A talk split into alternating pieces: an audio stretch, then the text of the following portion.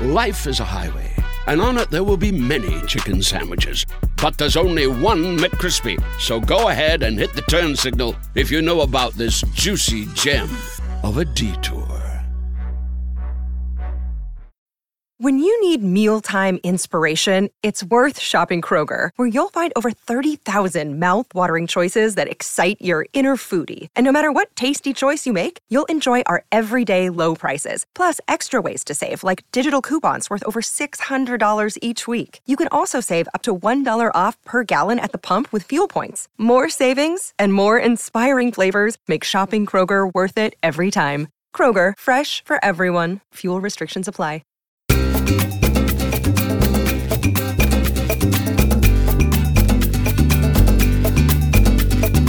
Hello, everyone, and welcome to this week's edition of the Spanish Football Podcast. I'm Phil Kitromilides, joined as ever uh, by Sid Lowe. Firstly, an apology. Uh, we're very sorry, but we didn't manage to get the uh, podcast recorded on a Monday as usual. We've been doing this podcast for, I think this is our 11th year, and I think you can count on the fingers of one hand the times that we've missed a podcast on a Monday. But yesterday, it just wasn't possible. Sydney was coming back from uh, Castellon, and Al and I were. Um, entertaining uh, young children at a, at a birthday party. So it just wasn't possible. In fact, it might have been possible to do it in the evening. But you know what, guys? We prioritized our families.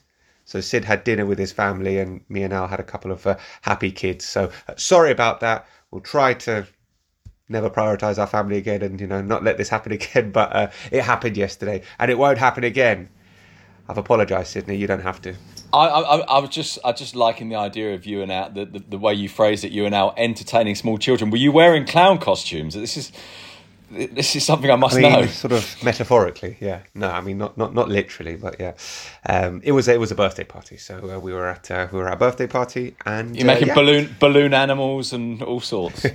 yeah, doing magic, doing magic, and uh, generally uh, keeping people entertained. Anyway, um, we'll be uh, podding over at patreon.com forward slash TSFP for the rest of the week. Lots of fantastic content uh, for our uh, patrons. We Obviously, you've got a Q&A pod every single week, a bonus pod every single week. You get two episodes a month of our series TSFP Presents and Rincon Cultural. You get Al's occasional paper reviews. You get access to the really quite fantastic and unique Spanish football fan community on the TSFP Discord. It's around four euros a month, and it is uh, well worth some of your hard-earned money. So, um, if you want to have more Spanish football content, come and join us.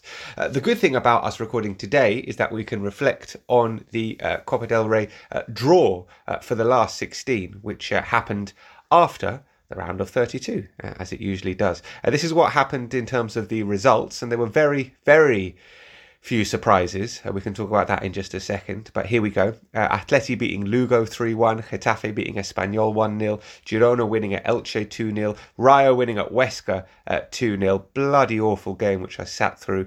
All on the day of Reyes, which is the 6th of January, which is basically like Christmas Day here. So I had a whole lot of people at my house. I was like, right, sticking Rayo on. Everyone's watching this. It was absolute turgid stuff. It went to extra time as well, nil nil, and then Rayo scored in the 117th and 120th minute. So, so there we How go. How impressed was everybody with you? Ev- ev- Everyone gathered around your house. Were they really pleased deep- they'd been there for the afternoon? deeply unimpressed. I was getting some very unimpressed looks. Let's let's let's leave it at that.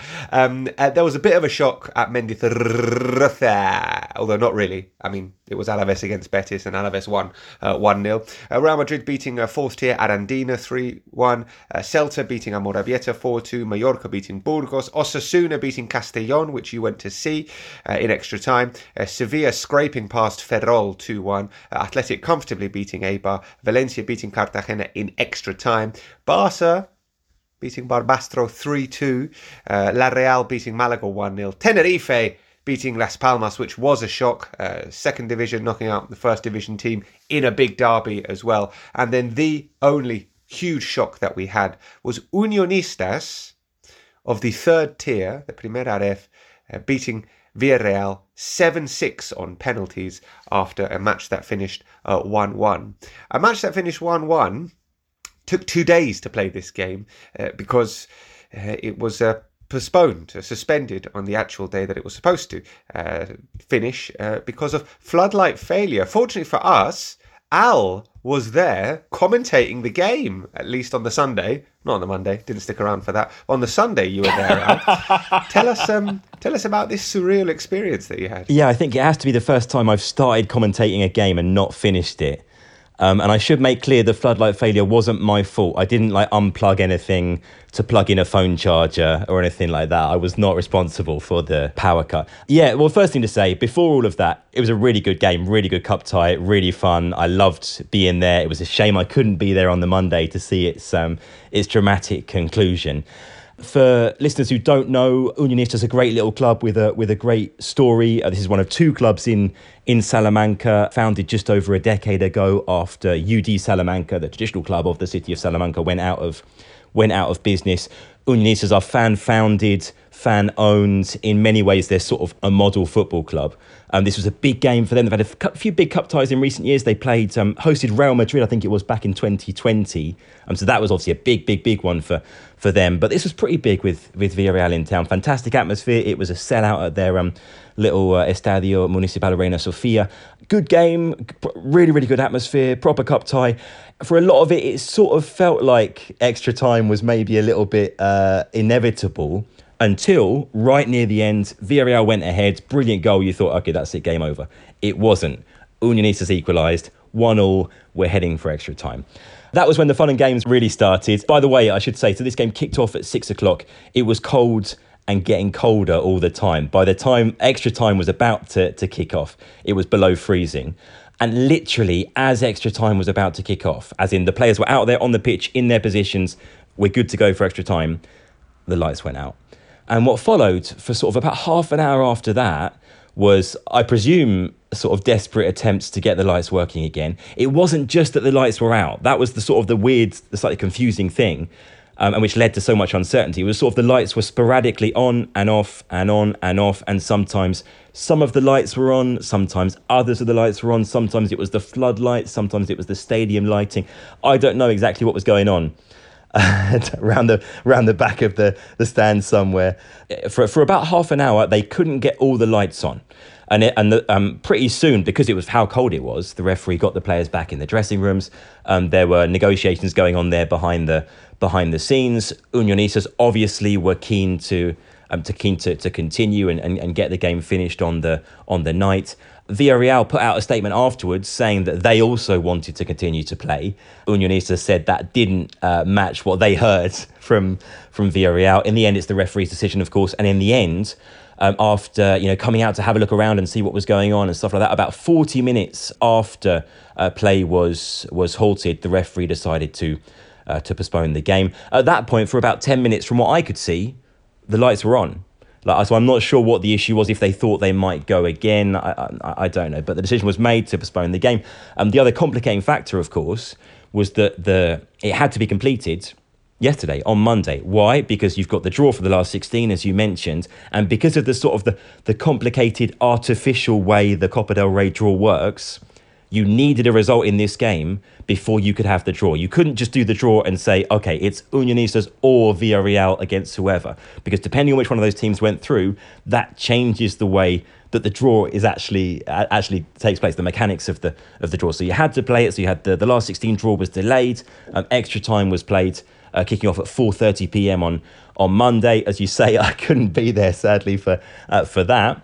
And it's a shame I couldn't be there because Unionistas went on to, to win in dramatic fashion on penalties. Certainly did. Uh, thanks very much, Al. Uh, great to have that first-hand uh, account of uh, what was a, a, really memorable tie for uh, for more than one reason. Obviously, uh, the fact that it was postponed again just added to the drama.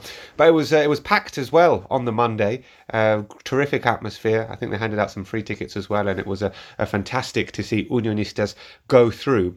Which leads um, Sid, I guess, on to a sort of a more profound talking point. We'll talk about some other games in just a moment, but we have had very, very few shocks. There was this, and there was Tenerife locking out at Las Palmas, um, and that was it. Um, is there is there question marks about this? The, the draw, I mean, the fact that the format change happened a few years ago. Remember, there used to be uh, two legged ties, and now they've got rid of that. But this is such a um, orchestrated draw uh, that it does feel very much like it's orchestrated to, to make sure the big teams go through. Yeah, except it would be, I think, both unfair and, and, and possibly what's the word I'm looking for? Possibly slightly hypocritical of us to to attack it now, because as you say, it used to be two legged.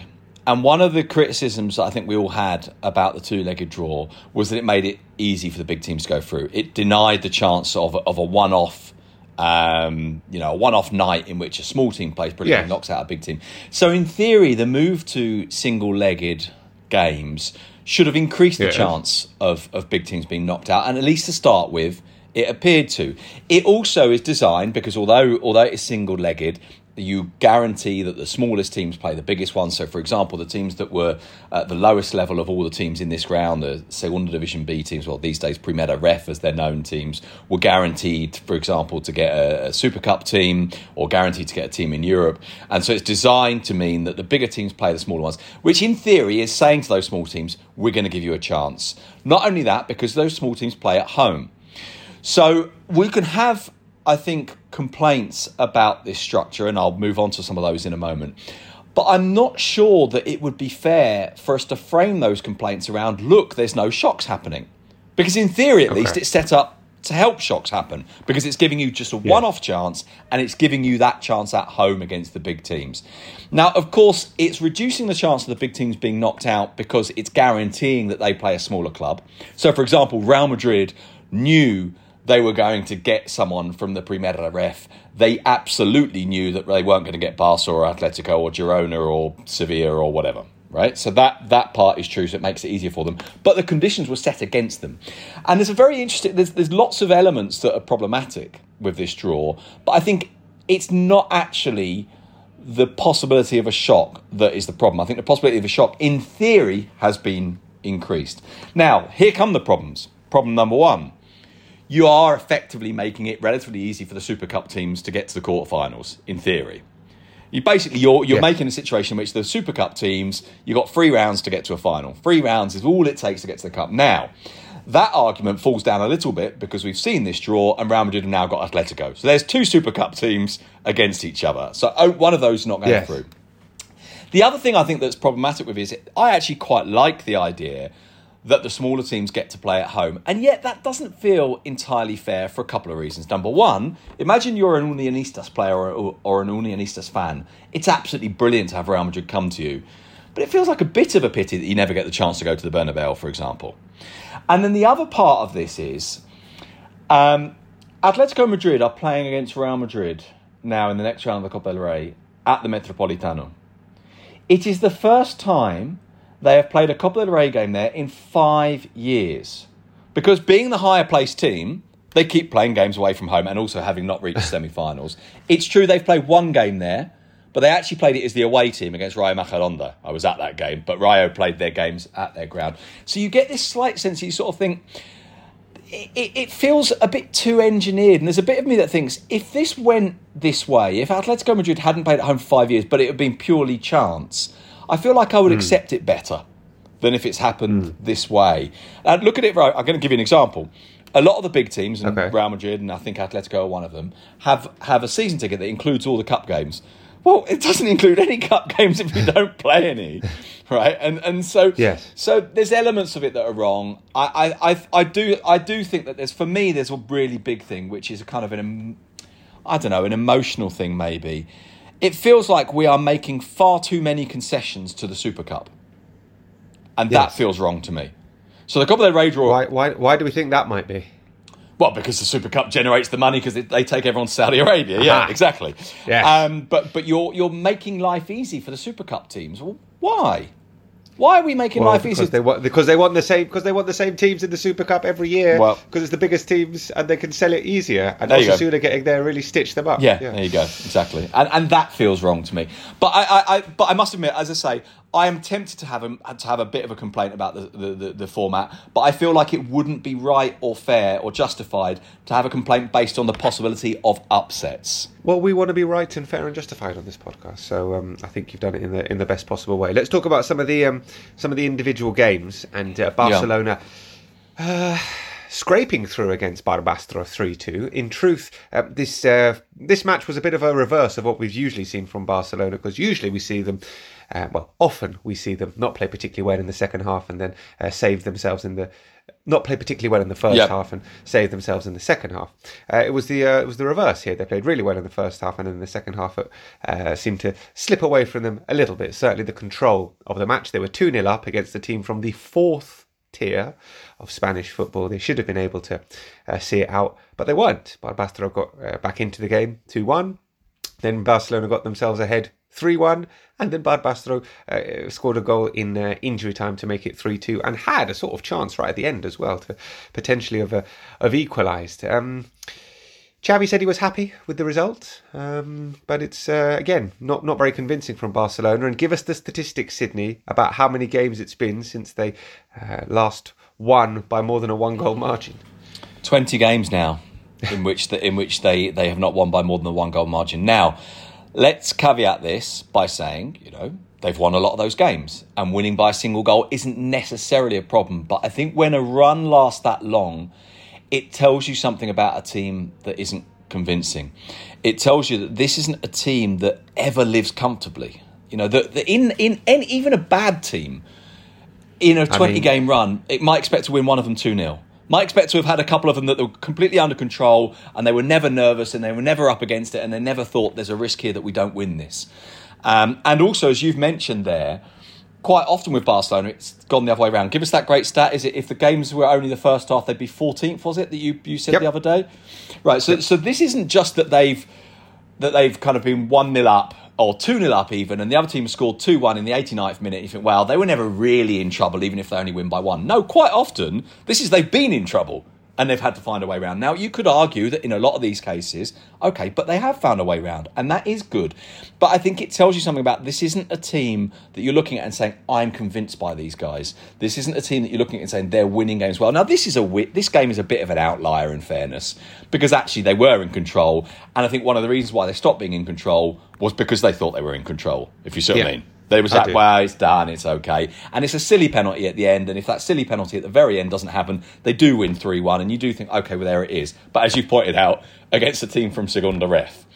So, you know, we're not talking about a, a, a top level team. And I do think there's a problem for Barcelona. And I, I think it would be wrong to overplay this because they've won a lot of these games. But I think it tells you that this isn't a team that's right. It's not a team that's comfortable. And I'm going to pick up on the word you used, the, the choice of words, unconvincing. And you'd said that just after you'd mentioned that Xavi was happy about it. And I hmm. think this is part of the issue here, is that when Xavi talks, you're not entirely convinced either. Because he seems to think they're playing better than the rest of us think they are. Now, obviously, he's as likely to be right as we are. In fact, he's more likely to be right than we are. But you He do is. look at it sometimes and think, should you not be a little bit more worried about this? Or, or at least say that you're more worried about this, maybe? Maybe he is. Maybe he just wants to project an, an air. Yes, of- he may well yeah, be, to be yeah. fair. Of course. And, and, and absolutely, I'm not so naive as to not know that a manager is trying to condition, uh, you know, the way his players feel and the way that we feel. And for example, the last game before Christmas, the Almeria game, um, before they flew around to, to Dallas, he really tore into his Yes. players. And we can't have it both ways. We can't be hypocrites. Here I am saying, should he not be telling us he's more worried? Well, after that game, he tore into his players and he had a go. And we said, and I still think this is true, that that tends not to end hmm. well when you start laying into your players, even if you're hmm. right. Life is a highway, and on it there will be many chicken sandwiches. But there's only one McCrispy. So go ahead and hit the turn signal if you know about this juicy gem of a detour. Allstate wants to remind fans that mayhem is everywhere. Like when your fantasy league meets up at your house. Everything's great until the hot plate gets too hot for the tablecloth. Now your kitchen's up in smoke. And if you don't have the right home insurance coverage, the cost to fix this is anything but a fantasy. So switch to Allstate, save money, and get protected from mayhem like this. Not available in every state based on coverage selected, subject to terms, conditions, and availability. Savings vary. Another day is here, and you're ready for it. What to wear? Check. Breakfast, lunch, and dinner? Check. Planning for what's next and how to save for it? That's where Bank of America can help. For your financial to dos, Bank of America has experts ready to help get you closer to your goals. Get started at one of our local financial centers or 24-7 in our mobile banking app. Find a location near you at bankofamerica.com slash talk to us. What would you like the power to do? Mobile banking requires downloading the app and is only available for select devices. Message and data rates may apply. Bank of America and a member FDIC. All right, let's let's move on. Uh, I, I guess I mean there isn't a huge amount to say about uh, Real Madrid's game against Arandina. They got there in the end. It was pretty comfortable. It was uh, nil nil at half time, but then Joselu, Brahim, and Rodrygo scored. Uh, Nacho scored an own goal in uh, in injury time, which was wildly celebrated by the Arandina crowd and players, which was uh, uh, nice to see.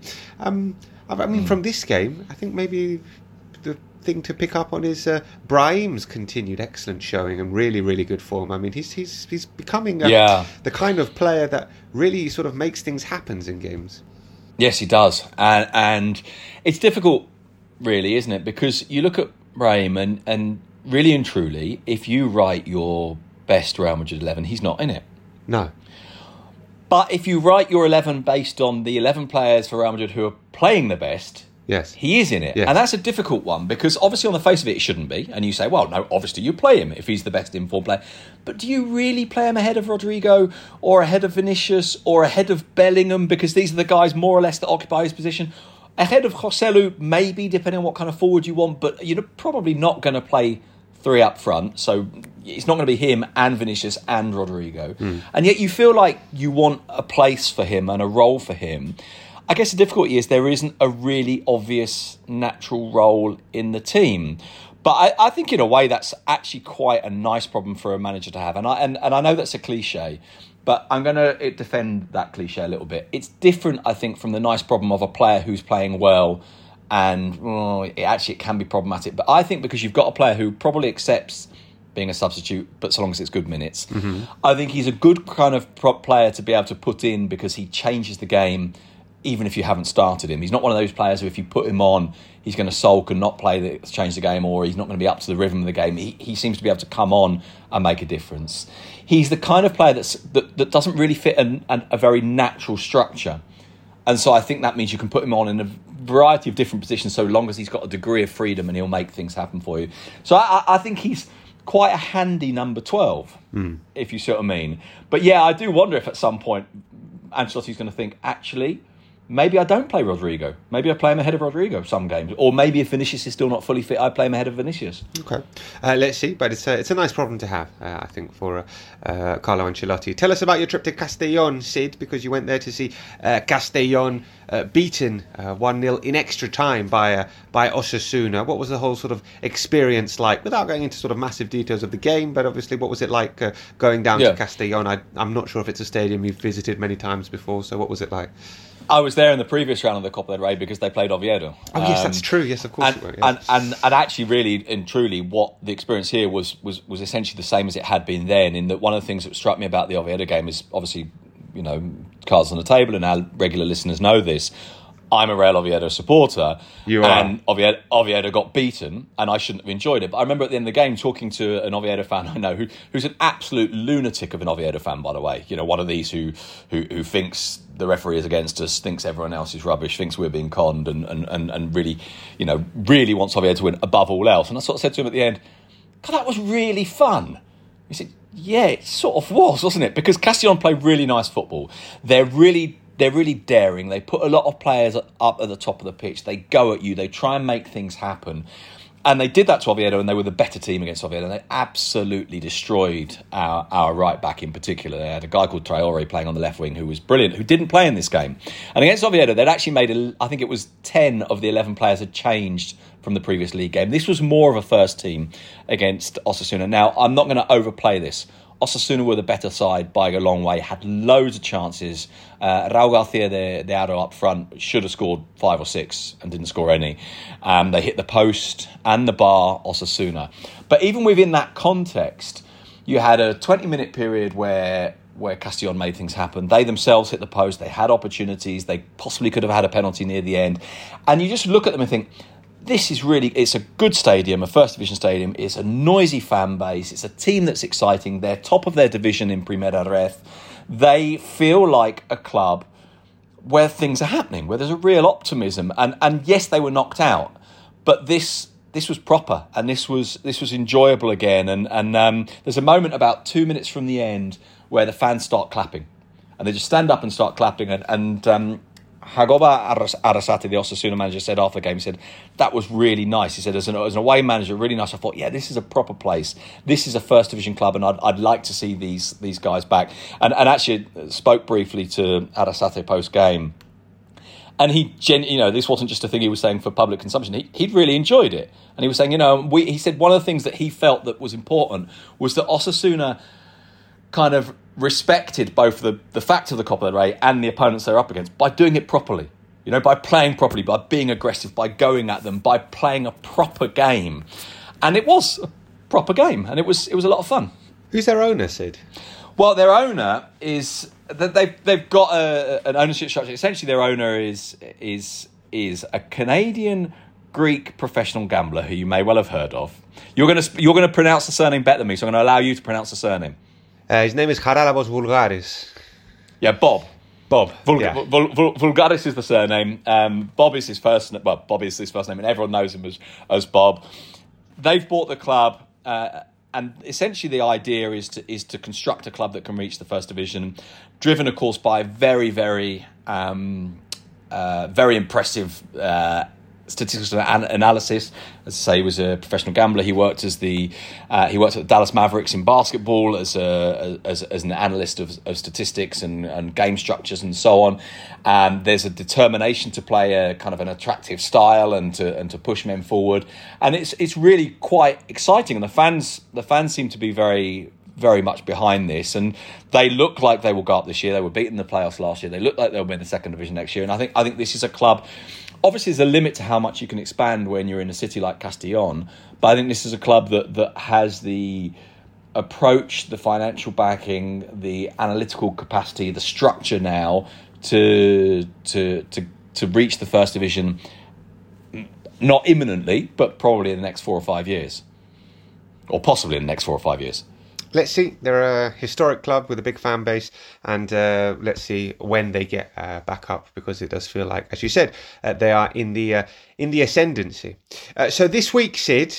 We've got midweek football uh, involving Spanish teams, but not in Spain. It's the Spanish Supercopa. We'll talk about that in just a second. before we do that, let me tell you what that last 16 draw in the Copa del Rey looks like, and we've got some really exciting looking ties. Um, We've got Getafe against Sevilla, Athletic Alaves, and Tenerife against Mallorca. Uh, that was on the uh, the Tuesday uh, next week. Uh, then on Wednesday, Valencia, Celta, Girona, and Rayo. And then Thursday, you've got Atletico Madrid against Real Madrid. You've also got Osasuna against Real Sociedad and Unionistas against Barcelona uh, to be confirmed when those matches are played. Uh, so, yeah, it's a pretty good draw, Sid. It's a really good draw. I'm, I'm, just sort of shaking my head and scoffing a little bit at the fact that there's two games to be defined. I, I just think it's absurd. And you watch, there will be games in La Liga that get moved. And it to be defined because of the Super Cup. Well, why?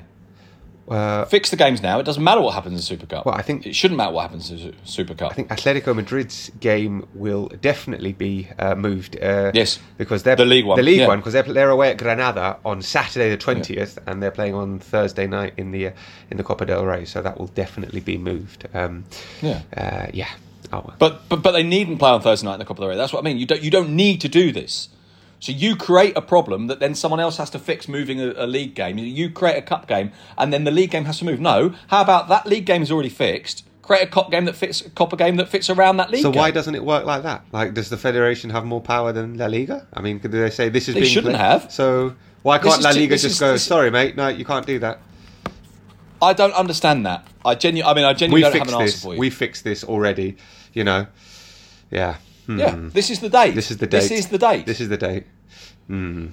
It's it's absolutely absurd. Anyway, that's by the by. Let's let's let's not allow ourselves to be dragged down into that. But but it, it drives me mad. And one of the reasons why it drives me mad is no one ever says anything. No. And it drives me mad that it feels like I am this lone lunatic who, who's who, who's upset about this. Partly because I'm trying to organise my own schedule. I'm with you.